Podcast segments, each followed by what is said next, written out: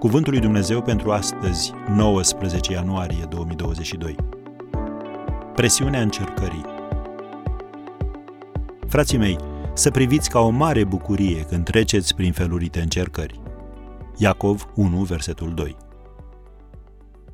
Este nevoie de mult timp și de o cantitate incredibilă de presiune pentru a transforma o bucată de carbon lipsită de valoare într-un diamant prețios.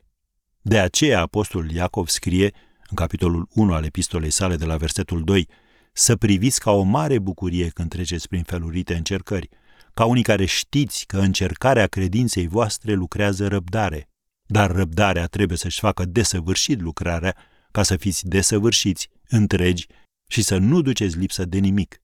Am încheiat citatul. Când înțelegi acest adevăr biblic, ori de câte ori viața ta este întreruptă de probleme sau împrejurări pe care nu le-ai anticipat, vei începe să vezi mâna lui Dumnezeu la lucru în absolut orice. Adevărul este că în fiecare moment, fie treci printr-o încercare, fie tocmai ai trecut de o încercare, fie te îndrepți vertiginos spre următoarea încercare. Apostolul Iacov vorbește despre felurite încercări în versetul 2, capitolul 1. Ele apar în toate felurile pe care ți le poți imagina.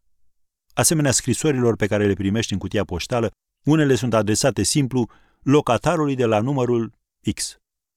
Will Rogers a citit odată un titlu de ziar care spunea așa Trecător nevinovat împușcat în New York. Și el a glumit, ce spui de asta? Tot ce trebuie să faci ca să fii împușcat în New York este să fii nevinovat și să-ți vezi de drum. Dar să treci din întâmplare pe unde nu e cazul. La fel este și cu încercările vieții. Trebuie doar să treci și vei fi lovit. Dar realitatea rămâne, și anume, este nevoie de încercare ca să se producă maturizarea spirituală. Ea nu vine pe nicio altă cale. Domnul Isus a spus, în lume veți avea necazuri, dar îndrăzniți, eu am biruit lumea. Ioan 16, versetul 33. Domnul Isus a fost un învingător și pentru că El trăiește în tine astăzi, și tu poți fi un învingător. Amin.